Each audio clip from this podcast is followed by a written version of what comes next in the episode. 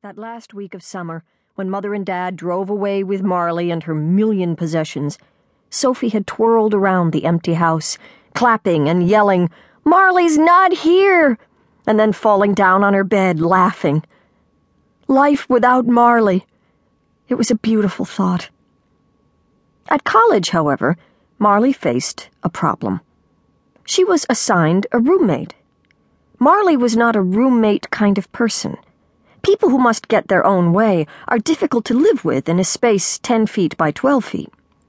The only kind of roommate that would have worked for Marley would have been the submissive doormat kind, the kind who said, Oh, Marley, please let me fold your laundry too. Instead, Marley got Persia, who was a few years older, having been a model before starting college. Marley, sharpened by years of bickering with her sister, expected to control Persia. And what had Persia expected? A regular old freshman year? Sophie could have asked, but she and Persia were not on speaking terms. Only Sophie knew this, because Persia had a great capacity for not noticing other people's emotions. Persia was untouched by irritation or anger or even homicidal threats.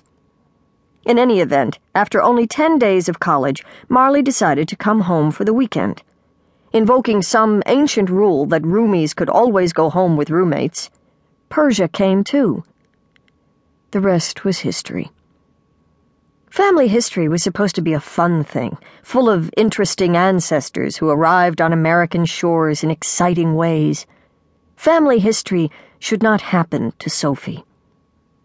And now her father had closed up their lives in one sentence. The vision of his future made him so happy he had to say it again, in a rich, round voice, as if repeating wedding vows. Persia and I, he said proudly, are getting married. You aren't single, said Sophie, because he was skipping an important fact. If he and Persia were getting married, first he must divorce Mother. Sophie couldn't look at her own personal father, a man who should be off limits if there ever was one, holding hands with Persia. She slammed the door. Never, she yelled. Never, never, never, never, never, never in this world! Her scream, magnificent though it was, gave her a fierce spinal tap headache, like a viciously cold swallow of crushed ice. Out in the hall, Persia didn't seem to notice that there was now a solid wood door between them. Sophie, she cried, Daniel and I are planning our wedding. Of course, we want you to be a bridesmaid. Marley will be the maid of honor since she introduced us. Honor? yelled Sophie. Where do you find honor when you cheat on your marriage? And I will never be in your wedding. I'll kill you first. How do you want to die? Fire? Bombs? Car crashes? She was hammering on her own door, as if they had locked her out. Now, Sophie, said her father, as if the topic was skipping vegetables in favor of dessert. Do you have any idea where your mother is? I really should tell her, too. Ash put a hand over her mouth, hiding shock. Jim appeared to be securing anything that might be used as a murder weapon. It's okay, Sophie told them. I won't kill Dad and Persia while you're here. You won't have to testify or anything. She was horrified to find that she could actually imagine killing him. She could feel the weapon in her hand.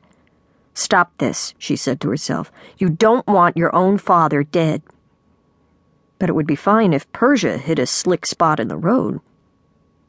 We'll be accessories because we know you're plotting homicide, said Jim, giggling nervously. A special kind of homicide, Ash pointed out. A patricide. It sounded quite elegant when you said patricide, as honorable as being a bridesmaid. How dare her father talk of weddings? What about his original wedding vows? Vows that were still in effect. Then came the twin sounds of their footsteps departing. First, they dared descend upon her bedroom in her end of the house and throw that in her face. And now they dared walk away?